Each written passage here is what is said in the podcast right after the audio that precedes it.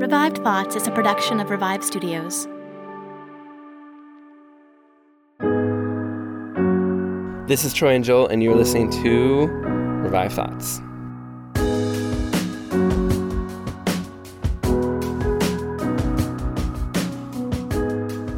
that what has been asked may be fulfilled.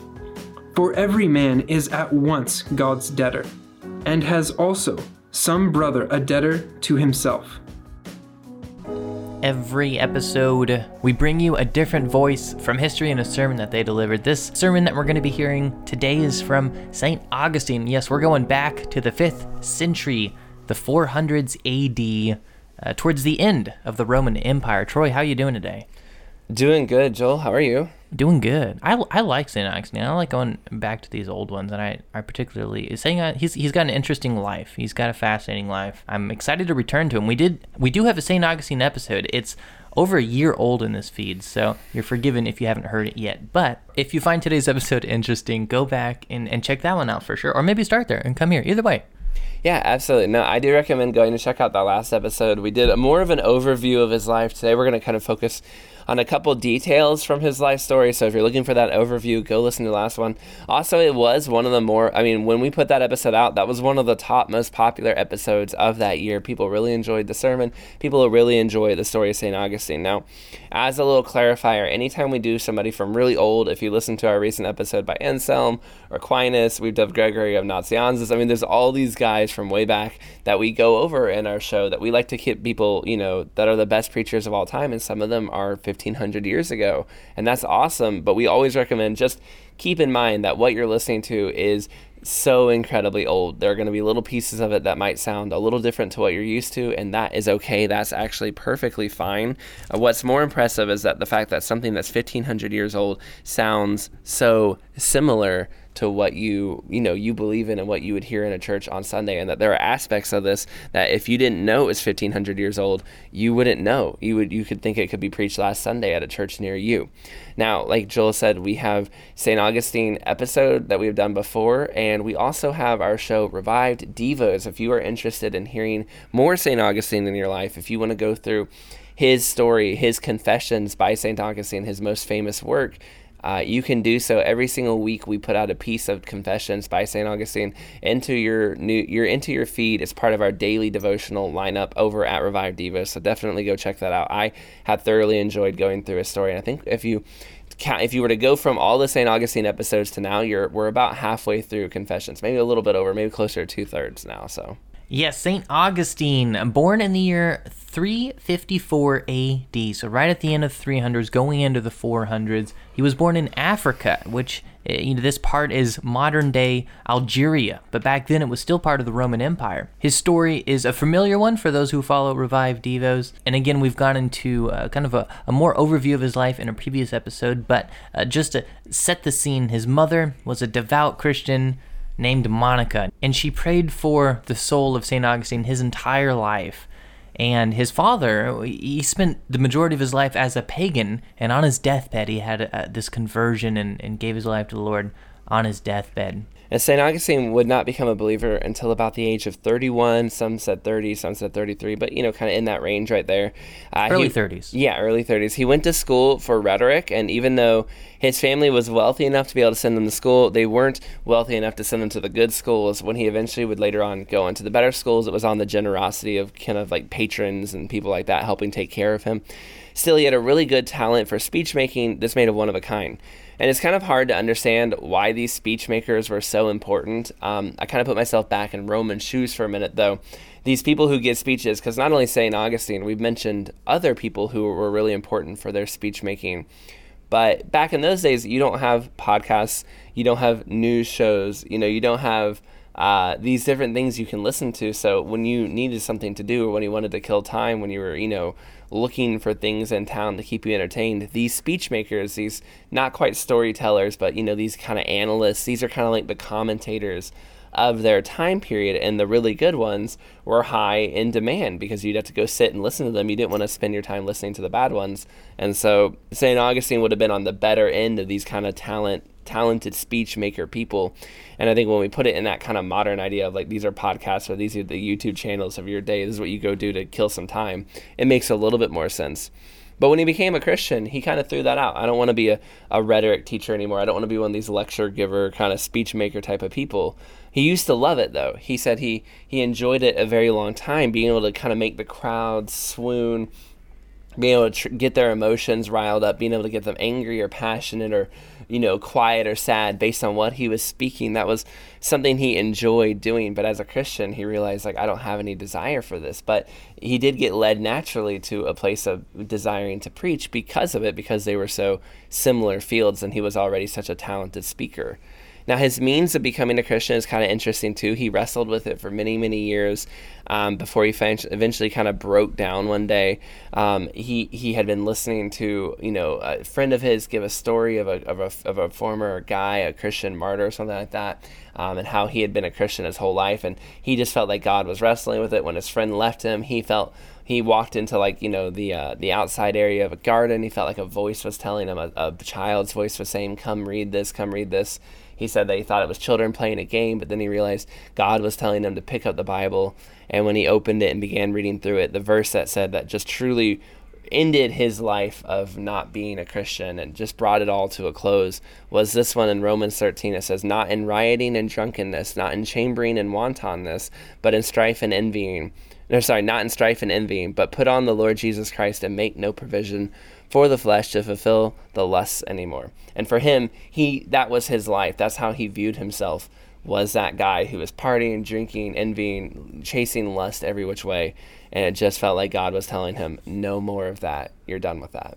Yeah, because up until this point, he lived a life that that could easily be described that way. The woman that he lived with, he never married. They did have a child together. He spent his life living for himself, and once he became a Christian, that all really changed. And his mother got to, got to see it. I mean, this had this had been her primary prayer for the past 30 plus years was to see her son St. Augustine come uh, to full surrenderment to, towards God and what God wanted for him and she got to see that that take place shortly before her death. She died about a year after this conversion experience.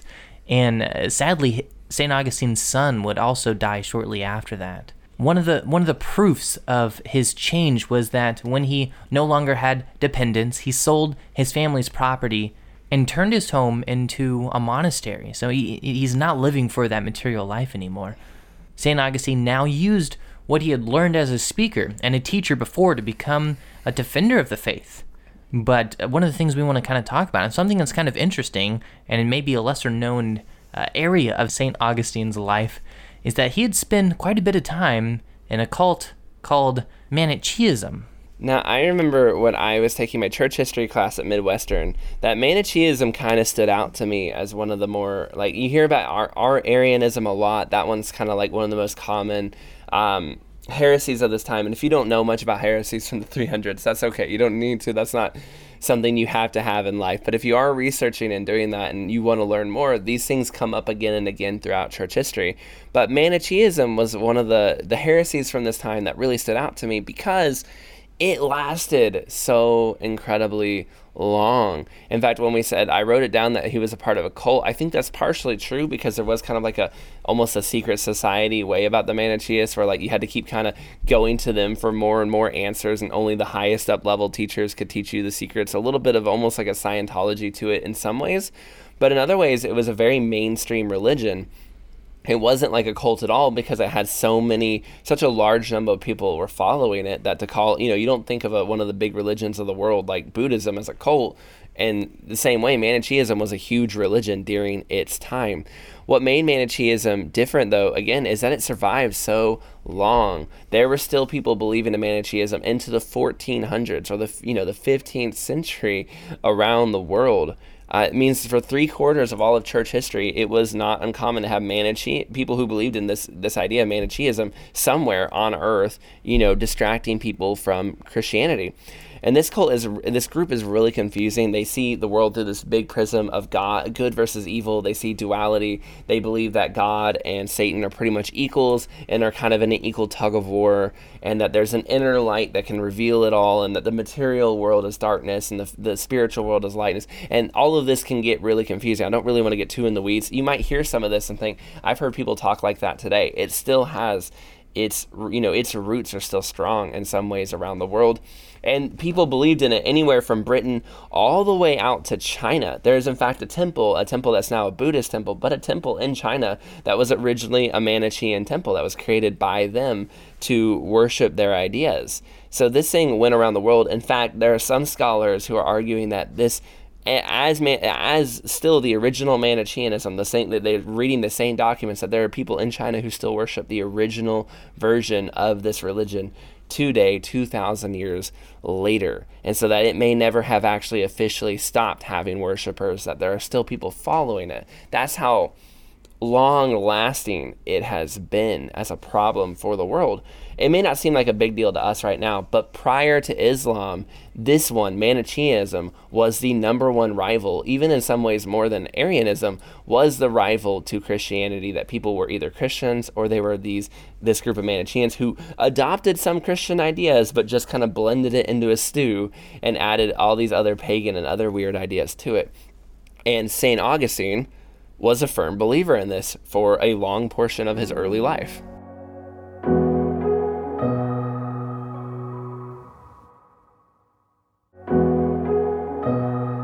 And when St. Augustine became a Christian, he definitely left this group and its people behind, but for a good chunk of his life, he was a defender and an advocate of theirs. Many people have touched on different aspects of, of St. Augustine's life, but uh, we sometimes forget that he didn't convert to Christianity until he was 31. So that means for the majority of his 20s, he was basically a part of Christianity's chief rival. You, you know, it's a, essentially a cult. And that God took him out of that and made him into one of the most profound theologians in church history. It is, it's incredible, you know, it's, it's miraculous. He got a late start, but he wrote many books that transformed the church and all of culture. Uh, the City of God was written after the fall of Rome to encourage the people of God that there was still a place for God's people. And uh, Confessions, Troy mentioned that. That's his autobiography, probably the first real modern autobiography ever in existence, right? And it really reads as a praise to God for his salvation. You know, it's that testimony of his life. One of his most famous books is called On the Trinity, and it's one of the most popular books uh, on doctrine and that's just named a few but you know even you know throughout bible college i would hear about uh, st augustine's work on trinity St. Augustine was more than just a theologian. We think of him as a theologian today. That's what he's famous for to a lot of people. But he was a passionate preacher of God's word. He would go on to preach between 6,000 and 10,000 sermons in his life. Uh, we still have access to about 500 of those sermons, which is incredible for somebody who lived 1,600 years ago. And his sermons would usually last an hour. He would preach several times a week. He loved preaching, he loved God's word, he loved using his gift of speaking in a way that could edify the church. There is so much more in his life to cover. We've covered pieces of it. And again, go check out that previous episode if you want to learn more about one of the most famous people in church history. And you can always go to Revive Devos and enjoy pieces of his confessions that we put out every single week. Christianity's chief rival was Manichaeanism, at least for a time. St. Augustine was one of the defenders and advocates of it. This religion crossed the whole world, would be in East Asia and would be in Western Europe, and would cause a lot of problems for the Christians around the world. And yet, at the same time, God took St. Augustine from that group and brought him into the church, made him one of the great defenders of the church, and now we get to listen to him as one of the great defenders of good theology from his time.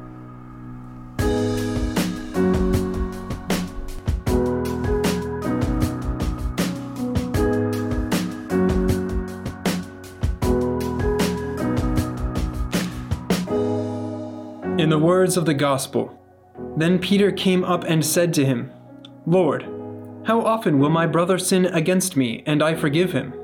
As many as seven times? Yesterday, the Holy Gospel warned us not to neglect the sins of our brethren. But if your brother will sin against you, rebuke him between him and you alone. If he will hear you, you have gained your brother. If he refuses to hear you, take with you two or three more, that in the mouth of two or three witnesses every word may be established. And if he will neglect to hear them too, tell it to the church. But if he will neglect to hear the church, let him be to you as a heathen man and a tax collector. Today, also the section which follows, and which we heard when it was read, relates to the same subject. For when the Lord Jesus had said this to Peter, he went on to ask his master how often he should forgive a brother who had sinned against him, and he inquired whether seven times would be enough. The Lord answered him, Not only seven times, but seventy times and seven. Then he added a parable very full of terror that the kingdom of heaven is like a householder, which took account with his servants, and among whom he found one that owed ten thousand talents. And when he commanded all that he had, and all his family and himself to be sold into slavery, and the debt to be paid, he fell down at his Lord's feet. He prayed for delay, and instead obtained entire debt forgiveness. For as we have heard, his Lord was moved with compassion and forgave him all the debt. Then, that man, free from his debt, but still in debt to sin, after he had gone out from the presence of his Lord, found in his turn a debtor of his own, one who owed him not ten thousand talents, the sum of which had been forgiven to him, but only a hundred denarii. And he began to drag him by the throat and say, Pay me what you owe. Then he begged his fellow servant as he had done to his Lord. But he did not find his fellow servant such a man as the other had found his Lord. He not only would not forgive him the debt, but he did not even grant him a delay. He hurried him along with great violence to make him pay he who had been but just now set free from his debt to his Lord. His fellow servants were displeased, and went and told their Lord what was done. And the Lord summoned his servant to his presence, and said to him, O oh, you wicked servant, when you owed me so great a debt, in pity I forgave you all of it. Shouldn't you also have had compassion on your fellow servant, even as I had pity on you? and he commanded that all which he had forgiven him should be paid. It is then for our instruction that he gave us this parable. And by this warning, he would save us from perishing. So, he said, Will my heavenly Father do also to you, if, from your hearts, you do not forgive every one his brother their trespasses? O oh, brothers, the statement is plain it is a useful command, and a complete obedience is due for all of us. That what has been asked may be fulfilled. For every man is at once God's debtor, and has also some brother a debtor to himself. For who is there who is not God's debtor? For in whom is there no sin? And who is there who does not have a brother that is his debtor? except he against whom no one has sinned. Do you think that anyone among all of humanity can be found who is not himself bound to his brother by some sin? So then, every man is a debtor. Yet he has for himself his own debtors too. The righteous God therefore appoints a rule for you towards your debtors, which he also will observe with his.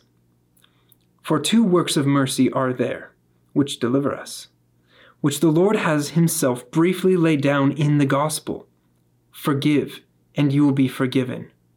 Give, and it will be given to you. Forgive, and you will be forgiven, relating to pardoning. Give, and it will be given to you, relates to doing kindnesses. As to what he says of pardoning, you both wish your sin to be pardoned and you have another whom you need to pardon.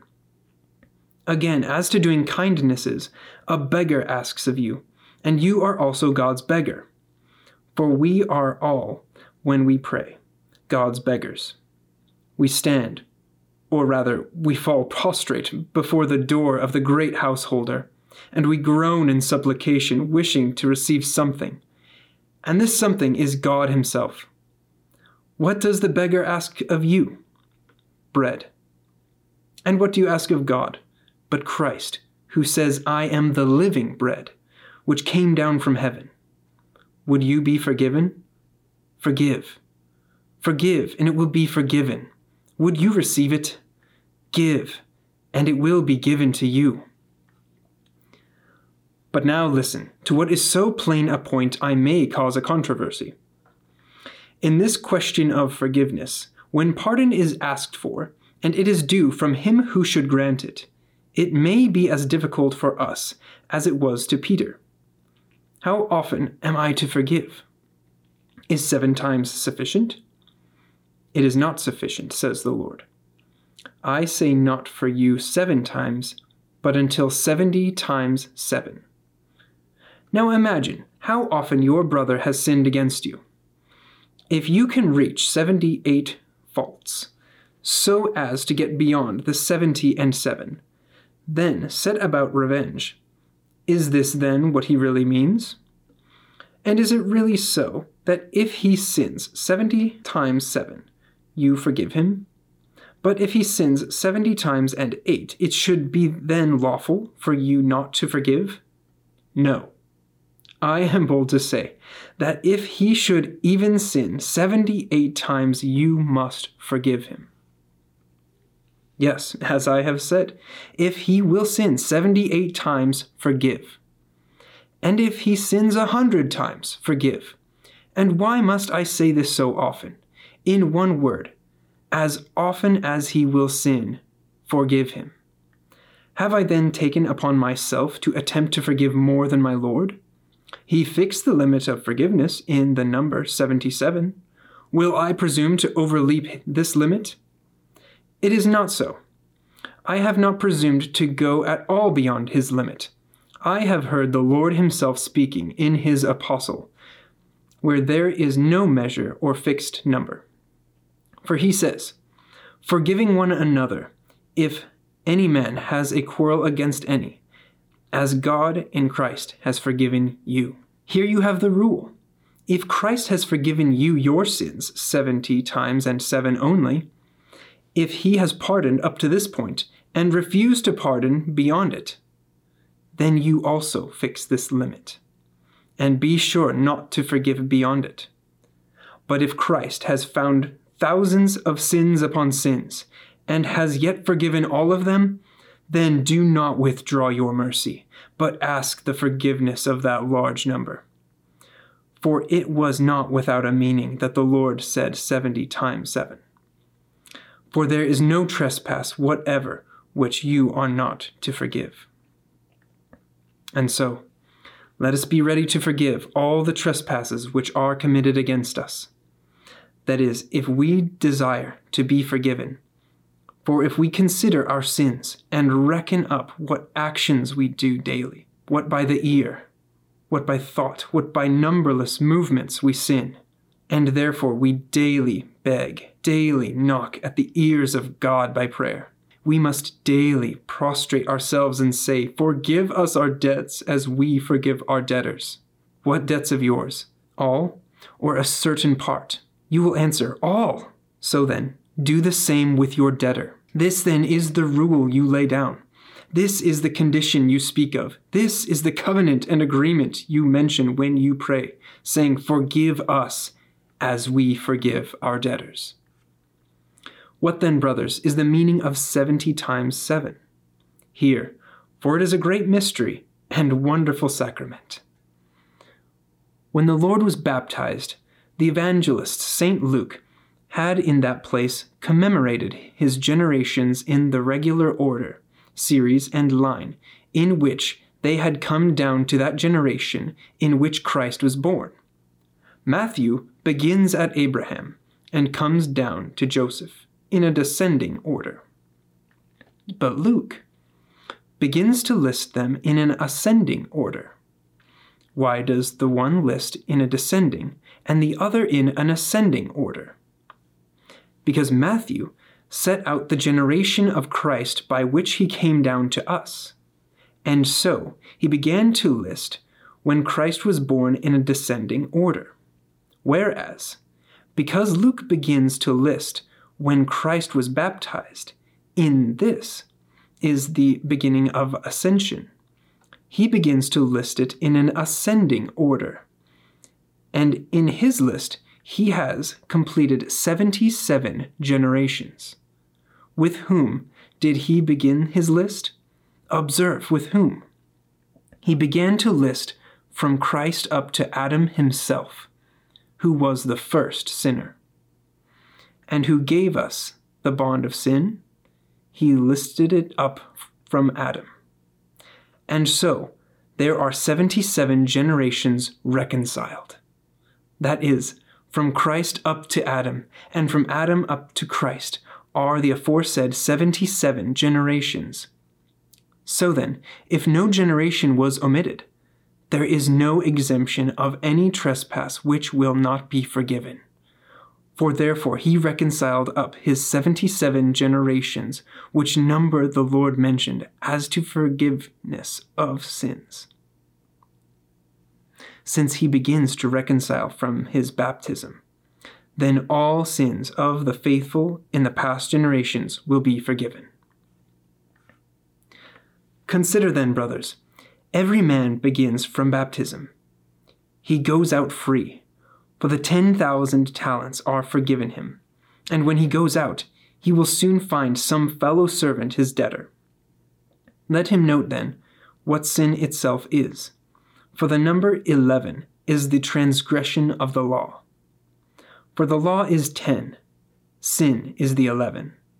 For the law is denoted by ten, sin by eleven. Why is sin denoted by eleven? Because to get to eleven there is a transgression of the ten. But the due limit is fixed in the law, and the transgression of it is sin. Now, when you have passed beyond the ten, you come to eleven. This high mystery was figured out when the tabernacle was commanded to be built. There are many things mentioned there in Numbers, which are a great mystery. Among the rest, curtains of haircloth were ordered to be made not ten, but eleven. Because by haircloth is signified the confession of sins. Now, what do you require more? Would you know how all sins are contained in this number 77? Seven, then, is usually put for a whole, because in seven days the revolution of time is completed, and when the seventh is ended, it returns to the first again, so that the same revolution may be continued. In such revolutions, whole ages pass away, yet there is no departure from the number seven. For he spoke of all sins when he said seventy times seven. For multiplied that 11 seven times, and it makes 77. Therefore, would he have all sins forgiven? For he marked them out by the number 77. Let no one then retain against himself by refusing to forgive, lest it be retained against him when he prays. For God says, Forgive, and you will be forgiven. For I have forgiven you first you at least forgive after that. For if you will not forgive, I will call you back and put upon you again all that I had forgiven you. For the truth does not speak falsely.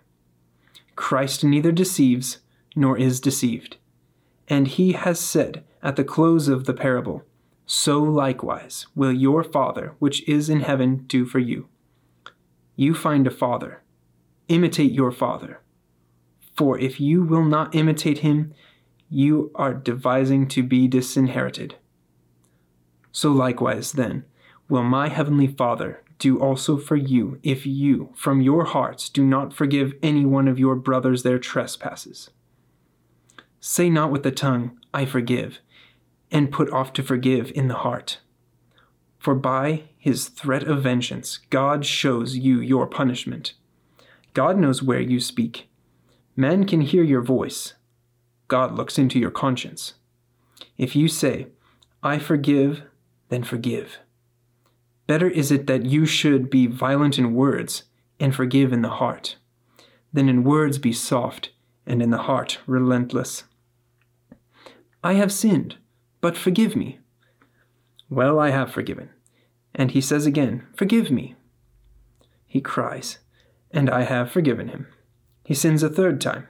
Forgive me, he cries, and a third time, I have forgiven him. Now then, the fourth time, let him be beaten, we say. And he will say, What? Have I tried you out seventy seven times? For upon the lack of discipline, wickedness will rage with impunity. What then is to be done? Let us reprove with words, and if we must, with scourges. But let us forgive the sin and cast away the remembrance of it from the heart. For in this way did the Lord say, From your hearts. That even though loving discipline will need to be exercised, gentleness might not depart from out of our heart. For what is so kind and gentle as the surgeon with the knife? He that is to be cut cries, yet cut he is. He that is to be cauterized cries, but cauterized he is. This is not cruelty. On no account let that surgeon's treatment be called cruelty. He is cruel against the wounded, so that the patient may be cured. For if the wound is softly dealt with, the man dies. So then, would I advise, my brothers, that we love our brothers despite that they may have sinned against us. That we let not affection toward them depart out of our hearts, and that when need is there, that we exercise discipline toward them. For by the relaxation of discipline, wickedness increases, and we begin to be accused on God's behalf. For it has been read to us them that sin rebuke before all, that others also may fear. If the sin is in secret, rebuke it in secret. If the sin is public and open, rebuke it publicly, that the sinner may be reformed, and the others also may fear.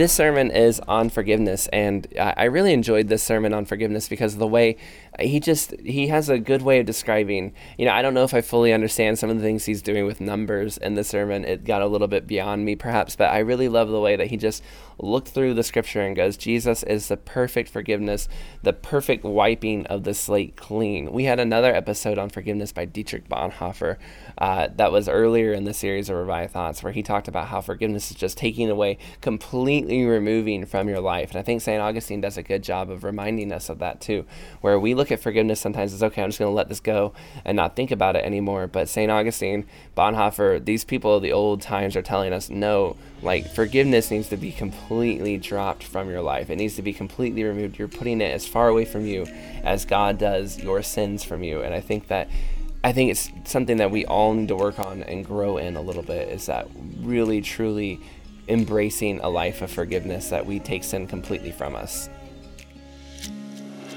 Thank you.